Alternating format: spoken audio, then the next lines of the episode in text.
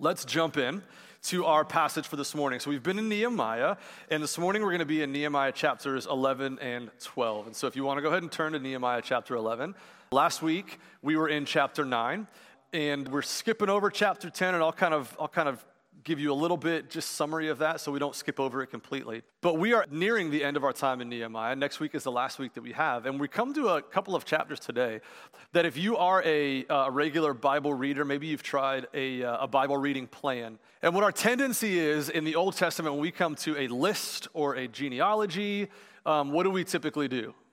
All right, good. I can mark that one off, but I'm not going to read it because I can't even pronounce those names and they don't really relate to me. So it's not important for me. We don't think that we can learn from it. We don't think that it's going to really do much for us and it's easy to check that box off of our reading plan. And so, hey, I'm going to read quickly today. But 2 Timothy 3:16 tells us this. It says all scripture, all scripture is God breathed and profitable for teaching, rebuking, correcting, and training in righteousness. All scripture. That means that this whole entire book, every single word of it, even the lists and the genealogies, the cities, the in you know you see in Numbers and you see in First Chronicles and you see these these books where they're they're starting to divide different portions of the land to the tribes of Israel and all of those words are important. They're important for some reason, it tells us in 2 Timothy. So it's crucial that we have that kind of in mind as we go through chapters 11 and 12, that even though there's, a, there's long lists of people's names, it's still important, and we don't want to just breeze over it and not really look at the significance of it. So last week, chapter 9, Matt talked about how a, a knowledge of God, a deep knowledge of God, will lead us to a point of confession. When we, when we see God for, for who he is, it allows us to, to have some perspective on who we are, and then it causes us to feel like we are not worthy, and we're not apart from Christ. And so that brings us to a point of confession, of seeing the, the wrong things that we've been doing, the mistakes, the way we've been living that don't match up to who God is and his standard. And so it brings us to a point, and it brought them to a point of confession. And over the last couple weeks, we've seen this revival break out amongst Israel, and this is just part of it. Part of the revival is they hear God's word, they celebrate God's word, and then they come to a point of confession, and they're, they're apologizing for all the wrongs that have been done over the years, how they've turned their back on God, and it's just God purifying them and bringing them to a point of repentance, bringing them to a, a fresh place. In a, a revival, one pastor defines as a movement of God's spirit in the believer believer's life which produces both private confession, which we see, and public obedience to the scriptures. Outward behavior will be marked with God's pleasure as the highest priority, a priority that will undeniably impact personal relationships, financial decisions, and lifestyle decisions.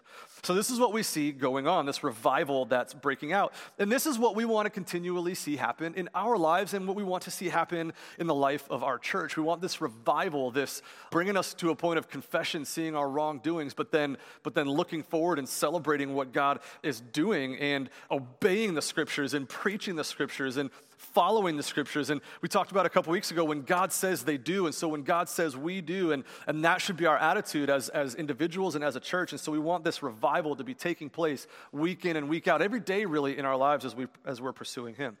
Uh, chapter 10 I want to give you just kind of a, a little summary of chapter 10, then we'll get into our passage this morning. Well, chapter 9 ends with a covenant that the people make with, with God that, hey, now we are going to, now that we've confessed, now that we've kind of come to a, a new place, we are committing ourselves to follow your law. And so they have a signed document, a signed and sealed document and the people who signed it are princes, Levites, and priests. And so, what, what the chapter 10 begins with is just a list of these names of the guys who had signed this document, the sealed document. So, this is our commitment to you, God. Now we are saying we are going to live this way. We are going, um, we are going to obey your laws, and, and we're putting that in writing. It's a little more powerful in writing than just saying. So, we're putting it in writing. Here is our essentially contract to you. And so they write that, and there's a list of people. And then it continues to talk about what some of those commitments are. It talks about the obligations that Israel wants to hold themselves to uh, in their relationship with God. And so the rest of chapter 10 talks about a lot of those obligations and a lot of those commitments. And, and that's kind of what we're, we're skipping over as we get into chapter 11. And so now they've, they've done all of these things, they've made a new commitment to God. And so we see them now in chapter 11 start to make some steps to repopulate and to dedicate the city of Jerusalem after the wall has been built. So, as we go through these chapters, we're going to break it down into three main sections. Three sections are going to be the three sacrifices to the Lord that Nehemiah calls the people to. Three sacrifices to the Lord that Nehemiah calls the people to. So, in turn, as we go through this, you'll hear it because we try to put it in terms for us to relate to, but it's three sacrifices as well that God calls us to as believers. So, let's go ahead and get into Nehemiah chapter 11, verse 1. And our first, uh, the first sacrifice, the first thing that we give over to God is ourselves. So, number one, if you're taking notes, the first point is we must give ourselves to God. We must give ourselves to God. Let's read Nehemiah chapter 11, verses 1 and 2. Now, the leaders of the people lived in Jerusalem, and the rest of the people cast lots to bring one out of ten to live in Jerusalem, the holy city, while nine out of ten remained in the other towns. And the people blessed all the men who willingly offered to live in Jerusalem.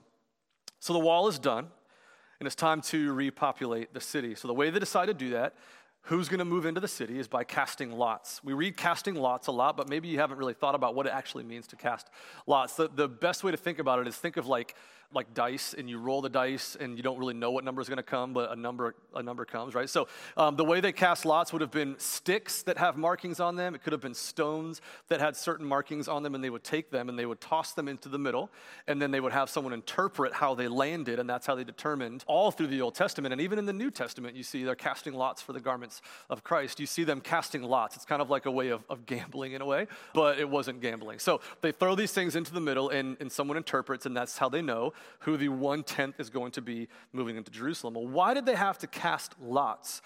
If you think about it, maybe you haven't thought about this, but no one really wanted to move into Jerusalem yet. No one really wanted to uproot themselves and move into the city. A couple of different reasons as I was reading this week.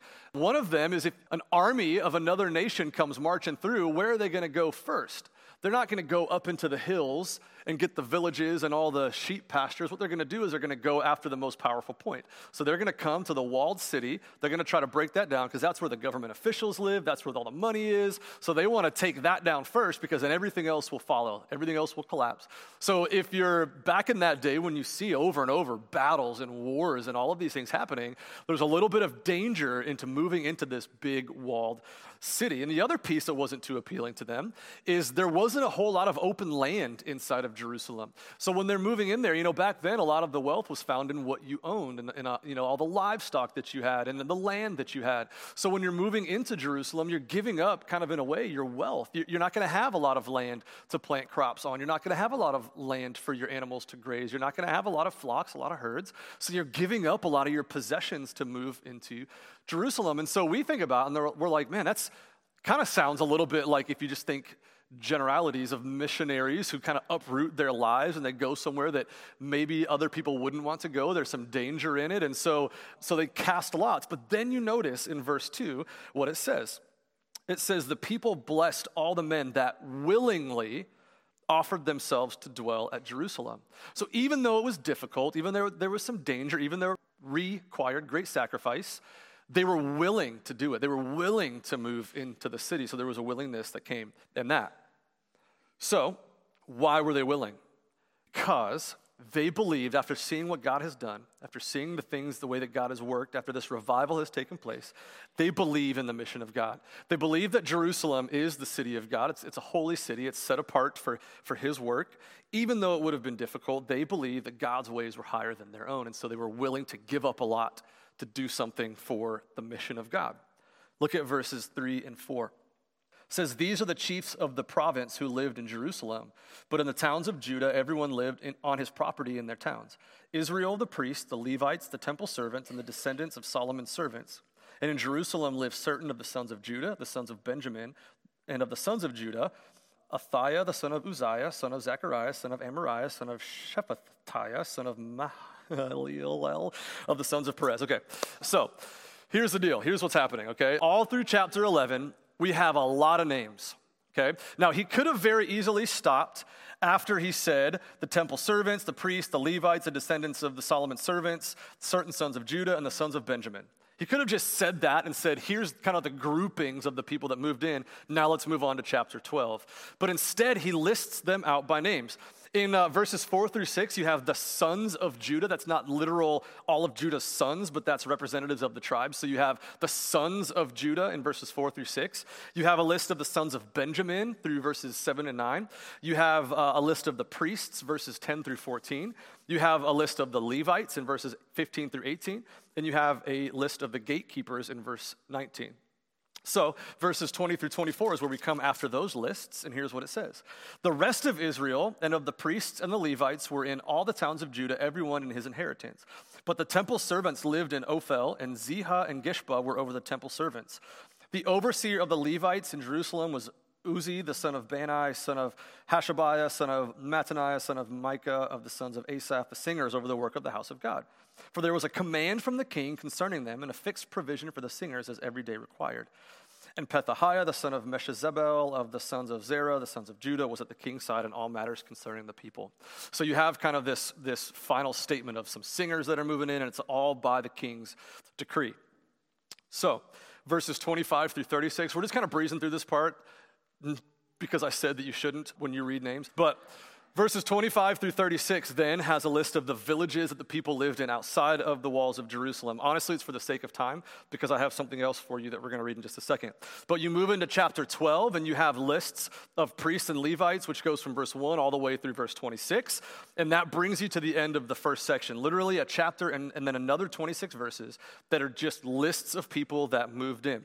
So it's easy, again, to look at this and you can look at this and you just breeze right on through, right? It's just a bunch of names. It's people from these tribes it's priests, it's Levites. Great. We're glad they moved in, but I don't need to know what all their names were. I just need to know that they moved in, and that's great. That's significant. But there is significance to Nehemiah using specific names rather than just generally saying the tribes or the people groups or the priests or the Levites. He could have very well said, Those who did the hard thing and moved into Jerusalem were from, from the tribe of Judah and Benjamin. There were priests, Levites, gatekeepers, and singers, and then moved on. But that's really impersonal. Right? We look at it thousands and thousands of years later, but then when he wrote this and the readers that were reading it would have known the, the names of these people and the families they, they came from. So it would have been really impersonal to, to just kind of say it as a generality, but when he chooses to list, list them by name, it shows a great appreciation for their sacrifice. So let's put it in modern day terms. I could say something like, those who gave themselves served in kids ministry, student ministries, first impressions, and the cafe. They served on worship and tech teams. They set up and they tore down. They did trucking. They counted. Some of them were life group leaders. Some were elders. Some were deacons. Some cleaned the church office, and others helped with communication. But that wouldn't be very personal or show a deep level of appreciation. But if I said, those who served in kids' ministry were Debbie Mickle, C.V. Detweiler, Brooke McDuffie, Hayden Kirby, Kevin Wins, Christy Wins, Zoe Wins, Logan Wins, Blake Irwin, Brittany Smithmeyer, Coleman Kirby, Tom Croft, Jackie Croft, Laird Hepburn, Dana Rice, Andrew Rice, Jennifer Langdon, Avery Ross, Brad Ross, Gene Ross, Alex Ross, Todd McDuffie, Trisha McDuffie, Heidi Gilmore, Megan Richmond, Margaret Knox, Courtney Johnson, Sam Duckworth, Allison Cantor, Kristen Knipe, Caroline Stallings, Neil Eller, Sherry Eller, Karen Ray, Don Amon, Sandy Joyner, Layla Ballinger, Luke Rice, Parker Kulak, Mackenzie Mickle, Anson Ross, Chloe Ann Detweiler, Arabella Stewart, Jennifer Stewart, Jeff Rutledge, Keith Hamilton, Elise Hamilton, Beulah Daniel, Brett Reynolds, Carl Reynolds, Christine Liu, Lauren Shea, Emily Reynolds, Julie Mitchell, Ed Tang, Julia Tang, Erica Ledbetter, Jen George, Andrew George, Becky Abel, Jade King, Steve Dingledine, Wendy Dingledine, German Pasteris, Lydia Pasteris, Ashton Hepburn, Anna Story, Jody Everhart, Ashley Clark. In student ministries, those who served were Mark Guastafaro, Sarah Guastafaro, Ryan Franklin, Nate Davis, Aaron Kiefer, Casey Kiefer, Jeff Bowman, Lauren Bowman, Jade King, Mike Rice, Catherine Rice, Ming Lee, Rochelle Burton, Scott Lusheen, Michelle Lee, Rebecca Wilkerson, Matt Trebbing, Mike Wilkerson, Tibby Duong, Ashley Wong. In First Impressions, you have Adam Clark, Andrew George, Ashley Clark, Bill Bober, Bonnie Wells, Chrissy Ortel, Cindy Cruz, Dia Hamilton, Aaron Irwin, Fred Burden, Heidi Lawrence, Jen George, Lena Gregory, Mark Cruz, Monica Hepburn, Patrick Ortel, Sanjana Sudarsan, Shaila Sudarsan, Sivi, Detweiler, Steve Dingledine, Ted Wells, Wendy Dingledine. In the cafe, you have Ann White, Tom Prim, Susie Prim, Stan Mills, Lisa Mills, Amy Johnson, Angie Crystal, Courtney Johnson, Jillian Crystal, Josephine Q, Joanne Burden, Sarah Rector, Kevin Braswell, Debbie Braswell. On the worship team, you have AJ Dressler, Adam King, Andy LeBrant, Ashley Wong, Dan Baker, David Johnson, Emily LeBrant, Hayden Kirby, Hunter Johnson, Matt Trebbing, Olivia Smith, Paul Rem, Scott Lusheen, Stephen Maginell, Will Rutledge, Mia Smith, Lauren Gaynor, Lauren Shea, Audrey Smith, Anna Lusheen, Joanne Ruggles. On the tech team, you have Chris Mickle, Tim Burks, Ray Lou, Robert Q, Laura Rim, Rob Schweitzer, Ben Howard, Reed Castellano, Samuel Detweiler, Jimmy Hartsfield. On setup and teardown teams, you have Matt Shade, Ronnie Lau, Sam Everhart, Will Rutledge, Jaden Cross, Mark Joyner, Nate Gilmore, Robert Q, Matt Embry, Travis Gunther, Leah Gunther, Ed Hogan, Carol Hogan, Mike Gemma, Travis Lee, Gazel Lee, Austin Lee, Owen Lee, Amelia Lee, Brittany Scholes, George Castellanos, John Abel, Stephen Greenlee, Davis Castellanos, Cole Castellanos, Reed Castellanos, Emerson Castellanos, Matt Ray, Danny Duong, Kevin Saylor, Jimmy Hartsfield, Ming Lee, Dan Graham, Trey Cooper, Dan Crystal, Brandon Wallman, Eric Dinger, James Wong, Kevin Braswell, Debbie Braswell. On the trucking team, Eric Howard, Will Langdon, Miriam Simple, Clarence Q, Rob Schweitzer, George Castellanos. On the counting team, Christy Baker, Jackie Croft, Sammy Rivera, Will Langdon, Matt Shade, Jill Shade. Life group leaders are David Amon, Josh Bober, Chris Ann Burks, Tim Burks, Emily Clark, Ryan Clark, Neil Eller, Jen Embry, Matt Embry, Dan Graham, Aaron Kiefer, Casey Kiefer, Susan Kildow, Kelly Kirby, Zach Kirby, Angie Crystal, Dan Crystal, Debbie Lau, Ronnie Lau, Stan Mills, Paul Ram, Dana Rice, Matt Rice, Charlie Rogers, Susan Rogers, Brad Ross, Gene Ross, Jeff Rutledge, Robin Rutledge, Jill Shade, Matt Shade, Ashley Wong, Sam Wong. On the Deacon team, Debbie Braswell, Kevin Braswell, Fred Burden, Tom Croft, Eric Dinger, Matt Embry, Dale Hyatt, Aaron Kiefer, Zach Kirby, Dan Crystal, Will Langdon, Ronnie Lau, Tom Prim. On the Elder team, John Abel, Charlie Rogers, Jeff Rutledge, Steve Dingledine, Brian Cross, Ryan Clark, King Kulak. On staff, Matt Rice, David Amon, Adam King, Christy Baker, Scott Lusheen, Teresa Ballinger, Sandy Schweitzer, and Jackie Schweitzer, who come on the weekends to clean the church office. On the communication and design team, Katie Franklin and Olivia Smith. Pretty incredible when you hear all the names of those serving in Northwest Community Church, right?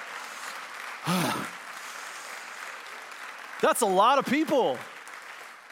But when you can hear them by name and when you can hear your name and you hear like that the emphasis but it's pretty cool when you hear that and you hear all the people that are invested making Northwest what it is and serving kids and, and loving kids and teaching kids about Jesus and making sure that things are ready to go so that it's a smooth worship experience and, and making sure that things are done behind the scenes that you never even see. Uh, it's pretty incredible that all of those people uh, are, are doing something with themselves for the glory of God, sacrificing much, giving of their time, giving of their energy. And so it's pretty cool. I was excited about reading all those. I don't know if you could tell. It's not just what's going on internally, however. Those are names of people, of course, that are serving in some capacity to make Northwest Community Church as our, as our church body move forward. But there's also a lot going on outside of the walls. Families, people within our church that I, I can't tell all the stories, I can't name all the names because we don't even know about all of them, that are doing something for the mission of God in their families, in their neighborhoods, in their places of work, whether it's to their barista, maybe it's their coworker, whatever it is. They've got somebody or people or a family that they're pouring into and they're trying to reach with the gospel. And so it's not just about serving inside of the church, but it's also about how are we living the mission of God, the gospel that we're called to take forth outside of these walls, and how are we how are we doing our part individually, and then how is our church doing that? How are we giving our our lives to God for His glory and to move His kingdom forward? So that's the first one we give of ourselves. They gave of themselves. Number two, we must give our praise to God. That's something that we give. So I don't want to call that a sacrifice necessarily, but it is something that we're giving. Um, and if you think about the decisions that we make and the way that we live our lives often, uh, maybe it is kind of a sacrifice to take time out of our day and do that instead of just on a Sunday morning. Let's look at uh, chapter 12 and let's go through verses 27 through 42. Here's what it says At the dedication of the wall of Jerusalem, they sought the Levites in all their places to bring them to Jerusalem to celebrate the dedication with gladness, with thanksgiving uh, and with singing, with cymbals, harps, and lyres. And the sons of the singers gathered together from the districts surrounding Jerusalem and from the villages of the Netophathites. Also from Beth Gilgal and from the region of Geba and Azmaveth, for the singers had, re- had built for themselves villages around Jerusalem. And the priests and the Levites purified themselves, and they purified the people, and the gates, and the wall. Then I brought the leaders of Judah up onto the wall and appointed two great choirs that gave thanks. One went to the south on the wall, to the dung gate, and after them went Hoshea and half of the leaders of Judah, and Azariah, Ezra, Meshullam, Judah, Benjamin, Shemaiah, and Jeremiah, and certain of the priests' sons with trumpets. Zechariah, the son of Jonathan, son of Shemaiah, son of Mattaniah, son of Micaiah, son of Zachar, son of Asaph, and his relatives, uh, Shemaiah, Azarel, Milalai, Gilalai, Maai, Nathanael, Judah, and Hanani with the musical instruments of David, the man of God. Ezra the scribe went before them. At the fountain gate, they went up straight before them by the stairs of the city of David, at the ascent of the wall, above the house of David, to the water gate on the east. And the other choir of those who gave thanks went to the north, around the wall, on top of the wall. And I followed them with half of the people on the wall, above the tower of the ovens to the broad wall and above the gate of Ephraim, and by the gate of Yeshanah, and by the fish gate, and the tower of Hananel, and the tower of the hundred, to the sheep gate. And they came to a halt at the gate of the guard. So both choirs of those who gave thanks stood in the house of God. And I and half of the officials with me, and the priests, uh, would have skipped through the priests, um, and the singers sang with Jezariah as their leader. And they offered great sacrifices that day and rejoiced. For God had made them rejoice with great joy. The women and children also rejoiced, and the joy of Jerusalem was heard far away. So Ezra and Nehemiah, they assigned two different groups to be worshipers on the wall. One group heads out one way, and the other group heads out the other. And as they go, they're offering up praises of thanksgiving. They're joyful. They have instruments playing music. And they meet at the temple and they continue to worship God there. They offer sacrifices. They rejoice, it says, with great joy. And uh, they continue to, to worship the men, the women, and the children. And they're praising God so passionately, so loudly, that it says their joy was heard far away.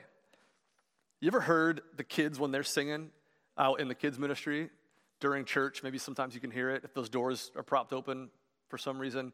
Uh, usually it's when they're singing Happy Day and they're all screaming and jumping and you can hear them celebrating. I don't know if you guys heard it last week, um, but Laird set up a little mini Jericho out there. And so the, uh, the little Israelites marched around Jericho and um, he gave them whistles and kazoos. And uh, that was the, made the parents very happy after church. Um, but I was out there, I took a video of it, and uh, it was quite loud when they got to the seventh time on day seven and they started blowing those things. So I don't know if you heard them in here.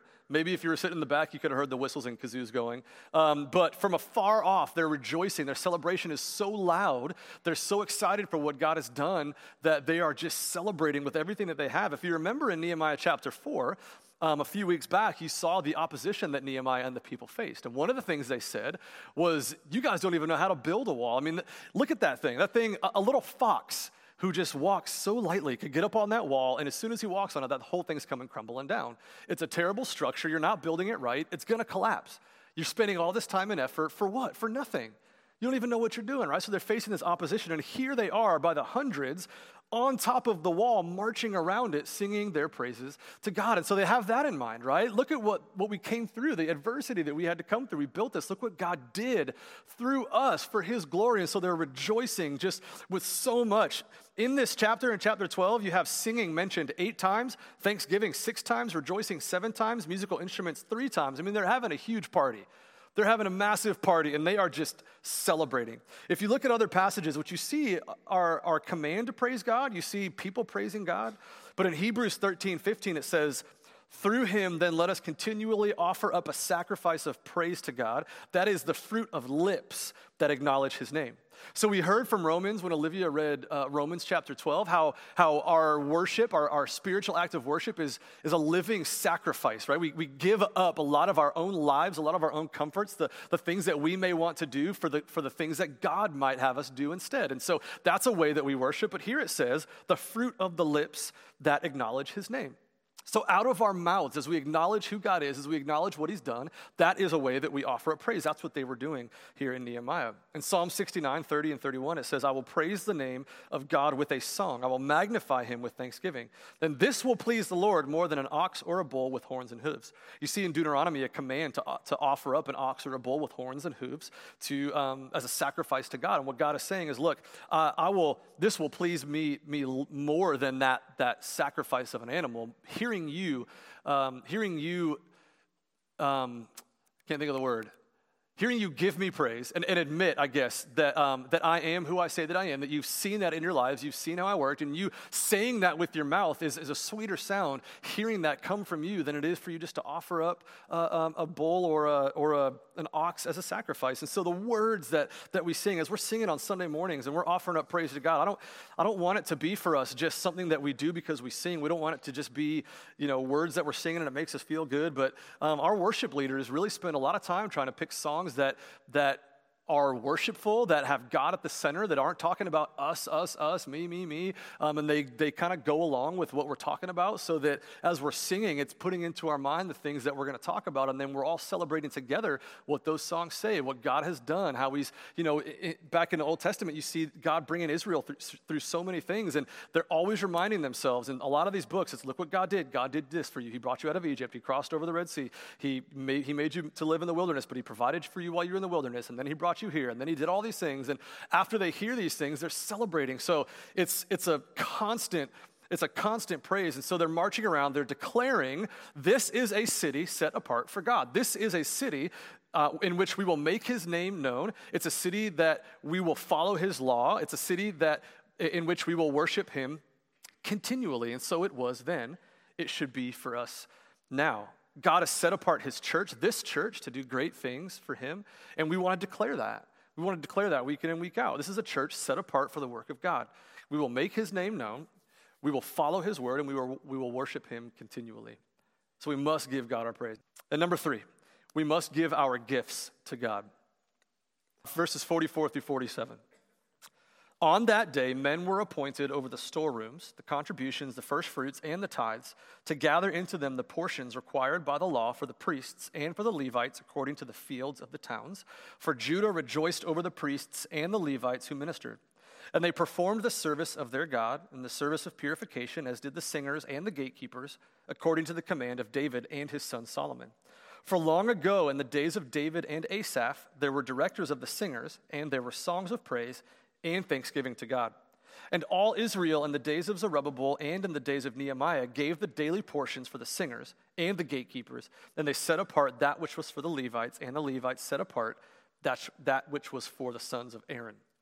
It's important to note here that back in Deuteronomy, we see uh, that the tribe of Levi, the Levites, would not have a portion of the inheritance of Israel as they're, as they're giving all the tribes their inheritance, the Levites were left out because they were the people that were dedicated to serving God. And so their daily needs, their portions that they needed to survive day in and day out, were given by the people. And so this was something that was commissioned by God. So through the sacrifices, through the offerings that were given, the Levites were able to live and not have to worry about making a living because they were, they were in, uh, in the ministry of uh, doing the work of God. So they were, they were helping with the sacrifices and they were, you know, helping people to, to come clean and they were praying for people and praying over people. And they, they were really devoted to ministry. And so they didn't work um, outside of that. And so it was provided for them. And so when it says here, that they were giving the portion that was for the Levites. This is why it says that. Why did they need it? Because God said, give them the daily provision um, so that they'll be okay and they can just serve me. So we've talked about this. The, the, people were hungry for the law. We saw that weeks ago. We saw that last week. And they knew that God had commanded them to give to the Levites. And so they knew what God said, so they were obedient to what God said. So he said to give, so they gave. God required something of them. Therefore, they committed themselves to obeying him. And this time it was in the form of giving to the work of the Lord. So, these chapters, these two chapters, even though, again, the tendency might be to skip over some of it, it, really is rich for us as we think about our own lives and we think about maybe it's encouraging to us, maybe it's challenging to us based on how we live our lives and how we may or may not have been involved in the mission of God. So, I want to recap these three and kind of talk about it more for, uh, for us today. So, number one, we must give ourselves to God. So I want to ask kind of one, one big question. And this includes me, not just throwing this at you, but the question is how much of my time am I giving to the mission of God? How much of my time am I giving to the mission of God? If you think on this last week, just go back to like Monday, how much of it was spent serving somebody else? How much of it was spent pursuing a relationship with the gospel in mind? How much of your week was spent intentionally doing those things. And maybe you serve in some capacity here at Northwest. Maybe your name was read on those lists, which is awesome. But again, that's not where it stops for us. That's not the only thing that we're called to do. Our new mission statement as a church is passionately guiding generations through gospel transformation one home at a time. It begins here, of course, but then it goes out into our community. This isn't just a statement that we came up with because we needed something for the website, right? It's not like we need something, sounds good, put it up, and then people will know what we're about. But it was literally hours and hours of praying, hours of conversation, hours of researching. Um, immediate communities and, and, demographics and, and so many other things that went into, uh, into this statement. And it's what we as a staff and, and elder team believe 100% that God has planted. Listen to me, God has planted on our hearts through the Holy Spirit. This isn't something that we just came up with because we used our logic, but it's the Holy Spirit leading us through a process and God giving us on our hearts and minds this statement, again, over pouring over it for, for so many weeks and months. And we believe this is what we should run hard after as a church. And so if it's just if it's just coming on a Sunday, if it's just hearing the word and worshiping and then going out and not doing anything about it, it's not doing anything to serve, it's not doing anything to love other people, it's not doing anything to give back to this body, um, then we're missing, we're missing the mark. If it's just serving on a Sunday morning, that's great. We're not, we're not missing out because we're doing what God's called us to do. But we also need to be about going out into the community and going into our workplace and going into our schools and having it in our minds that we are meant for something more than just living a life to try to be successful, make some money, retire well, and leave something to our kids. That's not what we're supposed to do. We're supposed to live with the gospel in mind, with the mission of God in mind. And so every day that we live should have some sort of intentionality with reaching people. So we need to give ourselves to the mission of God.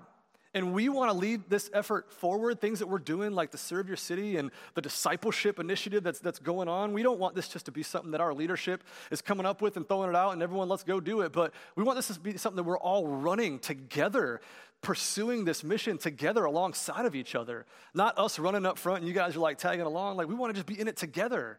We want to be all about the mission together because God is going to do something great. I know He is. Number two, we must give our praise to God. Another question I want to pose, um, and this is a habit that you'd have to kind of get into, I think. I, I'm not in this habit necessarily every day, but when's the last time you sat silently at the end of the day and reflected on what took place? Just sit silently, no distractions. Maybe it's the end of the week. Maybe you sit on a Friday night or a Saturday and you look back on the week that just took place. But when's the last time you looked back and you tried to see God revealing himself to you? Um, and not only that, but spending time praising him for it was the last time you sat and just reflected on, okay, what happened today? What were my interactions like? Where did I see God working? And then, man, God, thank you for, for allowing me to, to see you there. You are so awesome. You're so this, you're so that. I saw that today, and you thank you for that. Thank you for revealing that. Thanks for being that in my life. When's the last time that we, that we did that? Just sat and just praised God for what He's doing in our lives. I've been reading through um, the Bible chronologically, and um, over and over, you just see the authors reminding their readers what God did in their history. I kind of touched on this a little bit, but over and over, you see them responding in praise. They reflect on what God has done. Sometimes it brings them to a point of confession. Sometimes they just praise God for what He's done. When's the last time that we spent time doing that? Listen, man, I'm, I'm telling you right now, God is um, God's at work in our midst, and we've come through some tough season, but, but God is God is faithful. He's, he's so faithful. And when, when he, I'm telling you right now, when he, when, not if, okay, when he uses us to help change our communities, to help change this country with the gospel, to help change our world with the gospel, uh, we better give it all back to him um, because he deserves it. He deserves our praise. Um, so, so excited. And then number three, we must give our gifts to God. I want to spend too much time on this. I think this is a sermon in and of itself, but it's pretty simple to apply to us. In Nehemiah, they gave financially and they gave their goods so that the Levites would be good. And one of the ways that this ministry moves forward is by the sacrificial giving of finances, of goods sometimes, but the giving of the body helps things move forward. We have a share fund that we give to about every other month. And uh, that goes to the physical needs in our body. That goes to the uh, global staff when they have needs. It sometimes goes to those outside our body when we hear of needs there as well. We don't want anyone to go without. So we have a fund that's set up to make sure that doesn't happen. And so we buy into, we believe that we need to be giving to make the ministry move forward. Not only giving to make the ministry move forward, but giving so that nobody in our body goes without. We want to make sure that everybody's good, just like they were taking care of the Levites who were working um, for the Lord. We want to take care of our body. We want to take care of people and make sure that nobody, nobody goes without. So we give of ourselves. We praise God for the work that He's doing in, in our lives and in this church. And then we give so that the mission of God is realized. I'm telling you, He's doing something great, and I want us all to be a part of that. So let's pray. God, thanks for today. Thank you for your word. Thank you for these two chapters that we can look into and see um, how you kind of brought Israel through a really tough time, through some opposition, some adversity, but um, they looked at you as faithful, as, as a God who makes and keeps promises, and they worshiped you for that and they saw you do a tremendous thing in their midst. And so, God, I pray uh, that we would have the same response as we look at what you've done in our lives, as you look at, at what you've done and remained faithful in our church. Uh, God, I pray that we would just lift up praises to you and that we would, uh, we would give you glory for that. We wouldn't just continue going without missing opportunities to praise you. Please give us uh, just the motivation, give us the, uh, your spirit to help lead us forward as we go, and to live these things out in our lives as well. I want to be on mission for you individually and as a body. So uh, lead us forward, God, we pray in your son's name. Amen.